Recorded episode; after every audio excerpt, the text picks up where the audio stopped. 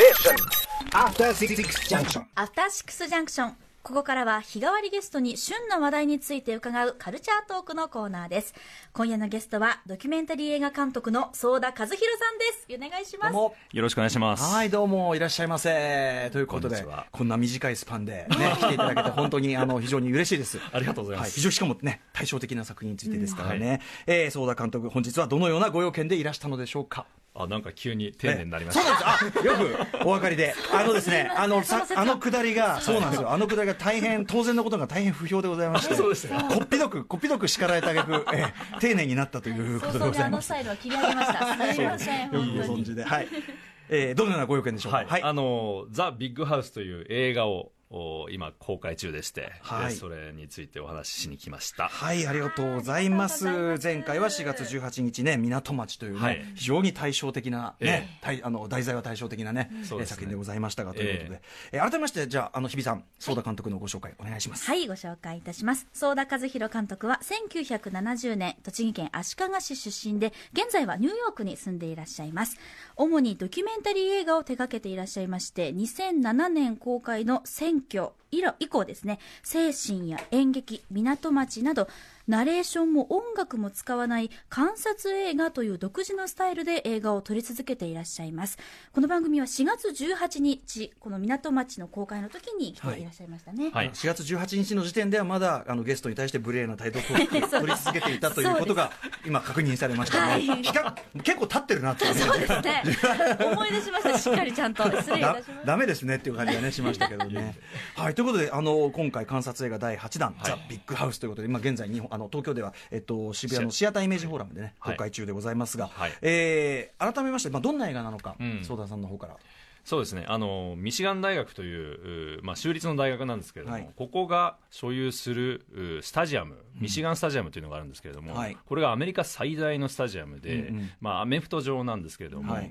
このアメフト場に、えーを観察したのが今回のザ・ビッグハウスという、初のね、あのーえもうニューヨークに在住で言われながら、ええ。まあ、題材は今まで日本のね、そうですね。あれを捉えてきましたけど、初のアメリカ舞台ということで、そうですね、ん。まあ、これも本当、ご縁があって、ええ。まああのマーク・ノーネスという、まあ、ドキュメンタリー映画の専門家、はい。まあ、あの小川慎介とかを研究している人なんですけど、うんうんうんうん。彼が、まあ、ミシガン大学の教授で、はい、で僕をまあ1年間あの、客員教授として呼んでくれたんですね。なるほど、でどうせ来るんだったら、うんうん。まあ、学生たちと一緒に、はいはい。まあ、ビッグハウスっていうねすごい面白い、うん。うんあのスタジアムがあるから、はい。これ10万人入る、うん。もう毎回満員になるスタジアムがあるから、んでこれを一緒に観察映画作らないかとはいいう、まあ、誘いがあってですねそれは面白そうだなと思って、うん。まあ、乗ったと。なるほど、はいこれ、あのーまさに学生さんと一緒にこええ。うやってったからこそ、ええ。その今までの観察映画と明らかに違うのは、うん複数のカメラっていうか、そうですね。カメラの台数が全然違いますよね、うん。17台。17台。17人がまあ天然バラバラに撮ってくると。これって、ええ。まずその今までだったらそのね、ソ田さんの視点っていうのがずっと貫かれて、はい。どこを見るかとか、どこに興味を持つかっていうのがあったと思いますけど、はい。そこをその17個あってコントロールするのって全然違ったんじゃないですか、だうん。って。そうですね。あのただみんなにみんなをこう僕がいろいろ監督してこうなんていうのかなコントロールしようとしても無理なんで,、ええうんうんでまあ、たい大体あのアメリカ人の学生ってのはみんなあの、うん天然バラバラというか、ええあの 生意気な言ったって気がしないから。なんで、うん言ったって気がしないから。は人の言うこと聞かないからねだからあのもう好きにやってくれとい。はい。ただし観察映画の一番大事なのは、うん。とにかく先にあの着地点とか決めちゃダメだよ、はいはいはい。ストーリーとか考えちゃダメ、うんうんうん。とにかくよく見てよく聞いて、うん。面白そうなものにカメラをあの向けて、あの撮ってこいと。いう感じで送り出したんですね、で僕自身もカメラを回して、でそれで撮れてきたものをみんなで授業の中で見ながら、じゃああこうだねああだねって批評して、でまた撮影に行くっていうあことそうをいうプロセスだったんですね。そうです。へえこれ相田さん的には上がってきた映像を見てやっぱり全く違うじゃないですか、そのうん。えこんなもんこんなの撮ってきたの？みたいな あるわけでしょ、うん。ありますあります、うん。例えばあのなんか厨房のシーン。はいはい。あったでしょ、はい。あれ、まあ、学生が撮ってるんですけど、ええなんかあの皿洗いしてる時に、ええ。いきなりなんかカメラがブクブクブクってなんか、はい、下に水の中に潜ったのありましたね、あれ翔太ね。何ってびっくりしました。あれあの学生が、まあ、GoPro っていう防水付きの、はいはい。防水機能付きのカメラを皿洗い機の中に入れて、はい。まあ、皿の視点で撮りたい んだいや、今までだったら絶対ない感じのね、トリッキーなないショットが。だってうん。僕らの世代だとやっぱりカメラっていうのは大事なもんだから、そうか、そもそもそのね、ことができなかったっていうのもあるし。そういう発想ないですよ、うんうんだからもう見た時はゲラゲラ笑いました。で、ちゃんとそれが入ってたりね。あと、あれは、あれですか、資料映像なんですか？あの、ええ。最初の、まあ、もう、あの、ソーダさんの映画にあるまじき、スペクタクルショットから始まるじゃないですか、今回。一大スペクタクルショットですよ、もう、うん。マイケル・ベイの映画かみたいな。び結構、うわーっていう、まあ、要はスカイダイビングっていうかね。そうですね、うん。これはあの米軍が、はい。まあ、あの提供してくれた映像なんですけど、あのセレモニーっていうかね、ええ。あのそのビッグハウス、そのスタジアムの中にこう、はい。スカイダイビングでファーッと特殊部隊の人が降りてくるという、そう。だから普段はあの人たちは敵地にね、うんうん。あの乗り込んでいくための訓練をしてる人、あれ着実にねあそこにだってこれすごいバカみたいなね全然本編と関係ない感想ですけど、あんなとこ正確に落ちれないよ。そう、本当それがすごいと思った。こうやって最初のカメラでこうやって飛行機が出てくるいや結構ある結構ある結構ある。え、え、斜め前だぞって思って、遠いぞと思って。ねえ。あ、それ特殊な訓練され特殊なてる方訓練してるだからこそ。人たちが、まあ、米軍の協力を得て、まあ、要するにあのこのイベントをめも盛り上げるために米軍が、あの協力してるわけですね、それだけだからすごいやっぱり、まあ、あのミシガンの人たちの、まあ、ものすごいこう、まあ、イベントっていうかそうですね。の地元の人。とにかくそのなんていうのかなあの十何万人収容みたいなスタジアムが、うんはい。えっと、今まで10万人動員を切ったことがないって、切ったことない、そんな箱は世界に存在しないですよ。うん、しかもねだからこの町の人口が10万人しかいない。ああそっか。あじゃあ街はの人はもう全員来るし、まあ、あとは外もう海外からもみんなあのこれミシガン大の卒業生とかフうんうんうん。ァンがあのこのために来るんですよ。なるほどなるほだどからあの半径100キロ圏内のホテルが全部あのなるほど。埋まっちゃうんです。埋まっちゃってこのために。そこのぐらいの一大イベント、はい。僕はだから、ええ。まあ、まずすごいバカみたいな話で言えばこれでミシガン出身の人と会ったら話が合わせられるっていう、あーね。うん。ミシガンして「あゴーブルーですか?」って。ビッグハウスね。えって言って。ビッグハウスですか?」なんつって。M の T シャツ着てたの？って言って。い一発のあなたもミシガン2 これしか見てねえだろって話なんだけど でも、でもそれだけいろんな視点がここでなんです見られますもんね。まさにここにそのはいやっぱりまさにこれを題材選ばれたあれでもあるでしょうけどええさまざまなアメリカのええ僕らが感じるうわアメリカだなそう。本当に1から10までいいとこも悪いとこも含めてうわアメリカっていうのが詰まってるなと思ったんですよ。そうですね、うん。まあ、あのこれは最初から僕らがそう決めてとあのアメリカを取るんだぞっていう感じで決めたわけじゃなくて、うんわけじゃない。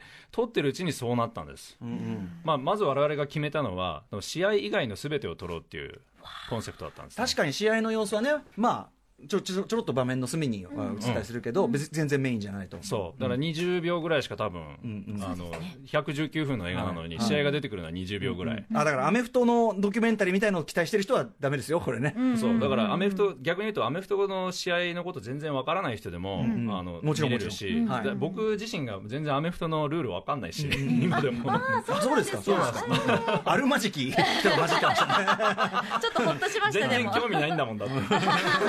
まあでもアメリカのね、まあ、国民的本当に国技と言っていいようなあれだし、そう。そうだからそれを見てると実はアメリカの価値観とか社会のシステムがそのまんま詰まってるんですよね、例えば、まあそのまあ、軍との一体化なんていうのはすごく確かに。まさにさっき言ったようにアメリカ軍全面協力でそういうセレモニーをやって、うん。うん。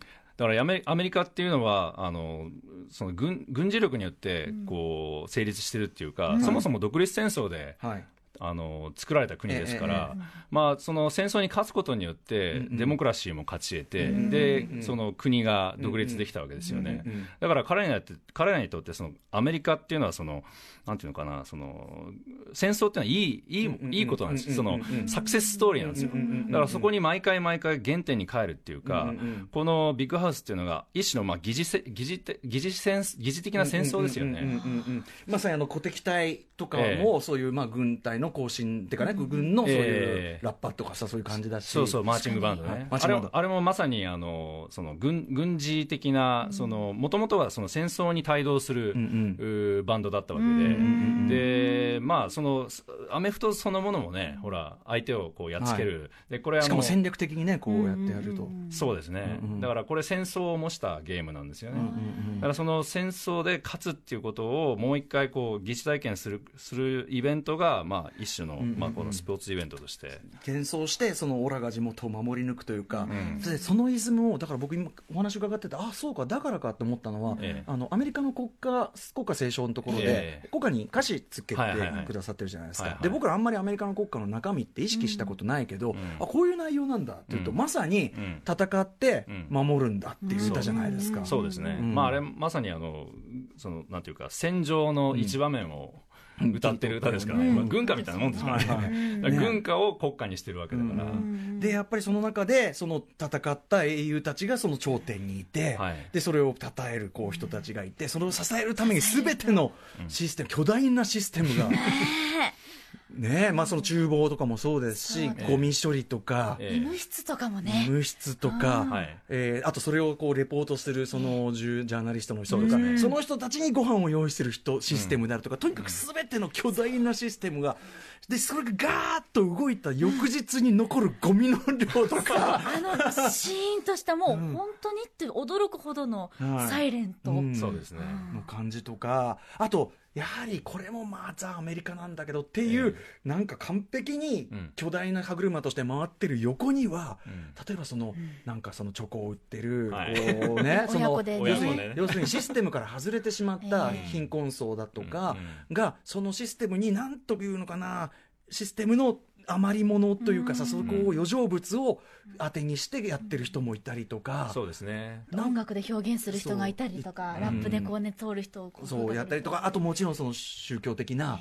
えーまあ、そういうベースがあったりとか、そうですね。なんかもう、あらゆるアメリカの側面がそうですね。あって、やっぱり10万人が集まるから、それを目当てにこう商売をするというか、あるいは生計を立ててる人たちがめちゃくちゃいっぱいいるわけですよね、やっぱり10万人の迫力ってすごいわけで、でそれを目当てにまあ布教活動をしたりとか、はい。あるいはあとさっき、まあ、ゴミを集める人っておっしゃってましたけど、これあの、あカンカラをね、うん。あのアメリカの場合、まあ、特にミシガンの場合は、はい。あのカンカラ1個おリサイクルすると10セントもらえるんですよ。んそうするとそれがなんていうか生計を立てるためにこう、なんていうか日銭をい稼ぐや、人たちもいっぱいいるね、10けです。そうなんですだとはい。だからそのいろんな理由ですよね、うんうんでこうこのビッグハウスに来る人たちがいて、うんで中にはその対照的に、まあ、その VIP ルームっていうのがあってね、はい。で年間700万ぐらいかかるんですえー、そうなんだ。年間700万。はい、そういうね、層もいたりとか、あとやっぱり僕らね、さっき、あいつらさって、そのね、もう熱狂とシステムの頂点として、ええ。あのスター選手たちがバスから降りてきた時の、はい。もう、どやっていうか、こう、あの、ヘッドホンして、俺は関係ないねと、お前ら下地のものとは見てるせいから違いますみたいな。そうそうそう。何なんですかね、あの、なんかもう、悠々と歩くうん、姿。てるてし俺は考えないねみたいな、ただ同時に彼らだってあそこでヘマしたら、うん。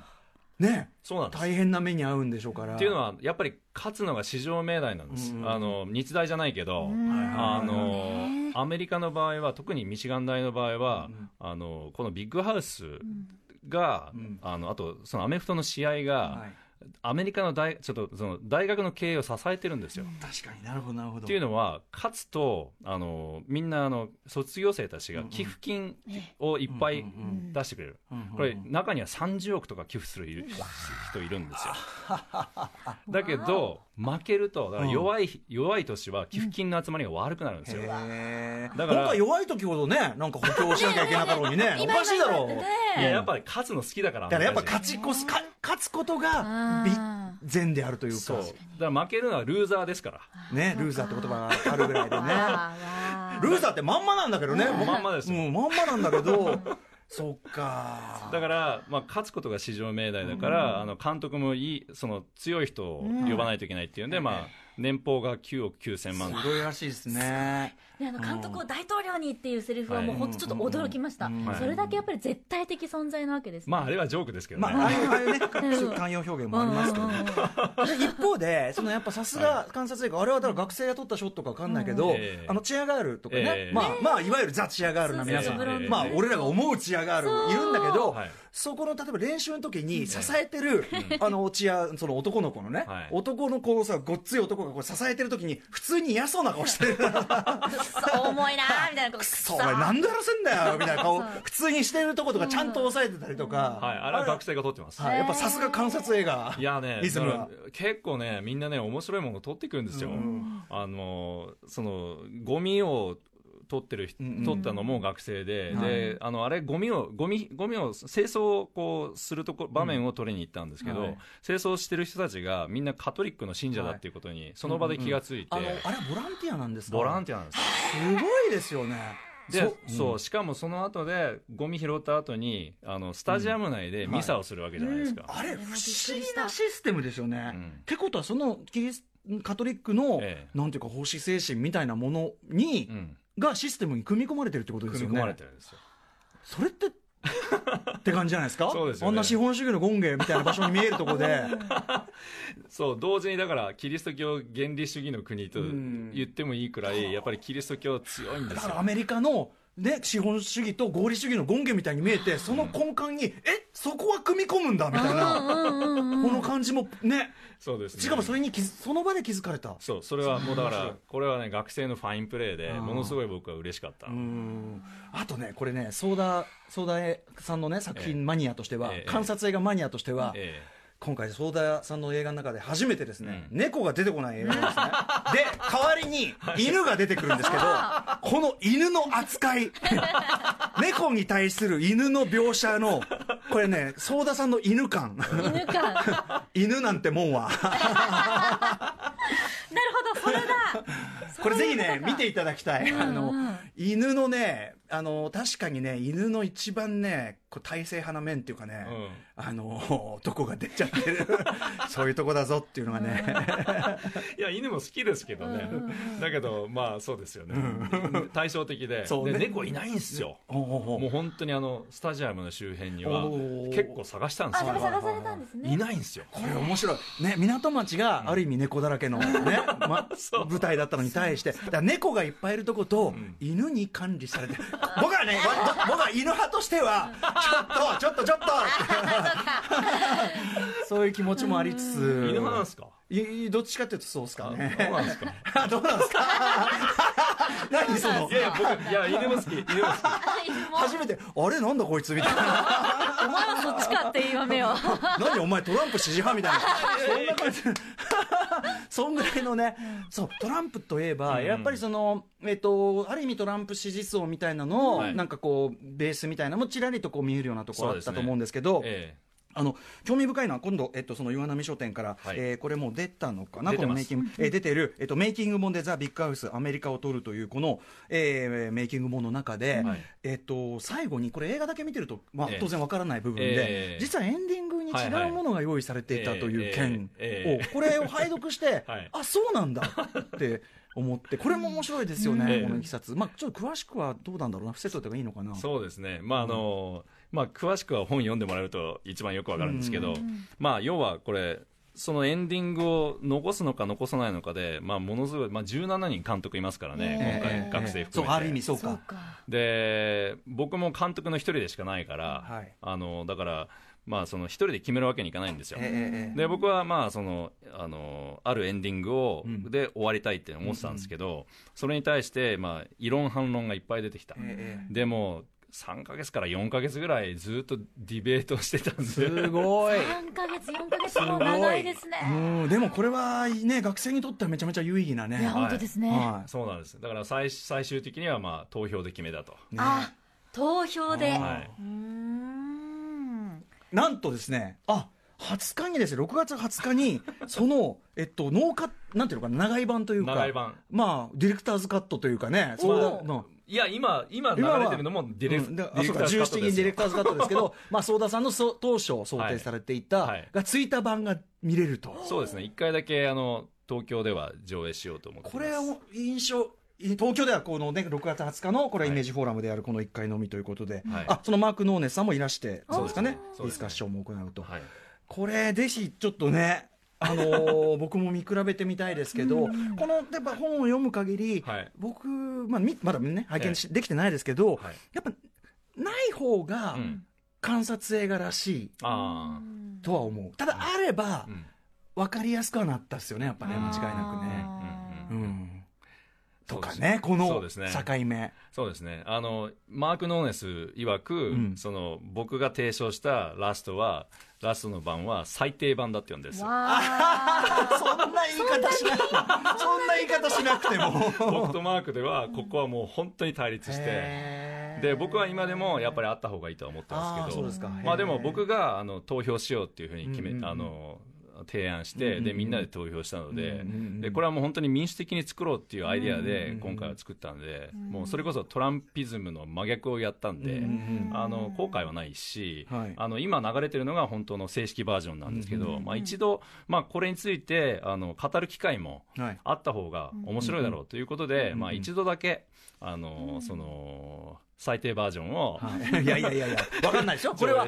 まあ、観客観客それぞれね判断することになりますから、ね、そうそうそう。ちょっとぜひちょっと、えーこれもね見ていただきたいか見たいと思います、あとこれちょっとどうし駆け足になってしまいますが、ええ。最後に一応時事ネタというか、はい。えー日本ではその日大のね、ええ。アメフト部の問題で、まあ、アメフト話題になってしまいましたけどやっぱアメリカ人にとってアメフトっていうのは、うん。うん。どんな存在と言っていいんでしょうか？いやもうアメアメフトは多分す彼らのソウルなんですよね、うんきっと。もう魂なんだと思います。うんで、まあ日大アメフトの件ですごくよく分かったのは、そのもう部活が部活じゃなくなってるってことだと思うんです。つまり大学のイメージ戦略とか、はい。そういうものに組み込まれて、単に部活じゃなくなっている。教育っていうところではもうない。そうですね。で、アメリカの場合はもう、それが、イメージ戦略どころか、うん。もうビッグビジネスになっていて、もうほとんどプロと変わらなはいはいい。人たち、なんていうのかな、もう、うん。だって、日本のプロ野球球団とより多いくらい、大きいくらいのうん経済規模を持ってるわけですから、はい。だからもう、なんか、そういう非常にアメリカ的なそのシステムが、まあ、今回の映画だと、あの、よく見えるんじゃないかなと思います。うん。しかもね、あの在住しかも地元の学生でこういても気づかなかったその回していくシステムみたいなのが見えてきたりするから、本当面白いですね。そうですね、やっぱり観察映画ってね、観察することによって、うん当たり前であったものが当たり前じゃなくなるんですよ。だからそれは学生にとってもそういう効果があったと思います。まさにその僕もアメフト知らないしミシガン行ったことないですけど、ええ。全く知らない目で、こうキョロキョロしてたらいろんなことが分かってきたみたいな、なんか本当そういうか体験をしました。はい、ありがとうございます。なので僕は改めてソーダさんをええ。もう世界のいろんなところに送り込みたいって。思ってもうあのパラシュートを担いでいただいてぜひ。毎回パラシュート担いですごいすごいとこに送り込んでえ映画できたら解放っていう。最後にじゃあお知らせ事をお願いします。はいえーでは改めまして私からご紹介いたします、観察映画第8弾のザ・ビッグハウスは渋谷の映画館シアターイメージフォーラムで公開中です。そしてお話にもありましたそのメイキングも兼ねた最新の著書。ザ・ビッグハウスアメリカを撮るも岩波書店から税別1800円で発売中です。これセットでね。あセットでも本当に面白い。ぜひ最高です。お見通していただけたらと思います、はいえーあとまあ過去作もオンラインで今見れるようになってたりとかってことそうですね。はい。あと大阪ではこうあの特集上映もうん。やるので、はい。もう全全作品あの、はい。見れることがはい。6月23日からあります。はい。23日ぜひ見たことない方はねあの、はい。どれだけ猫がいっぱい出てくるか確認してください。はい。といったあたりで、えー、ソーダさんありがとうございました。ありがとうございました。明日のこの時間はキリンジの堀米貴樹さん登場です。えー、堀米さんが来てくれるの？After Six Junction.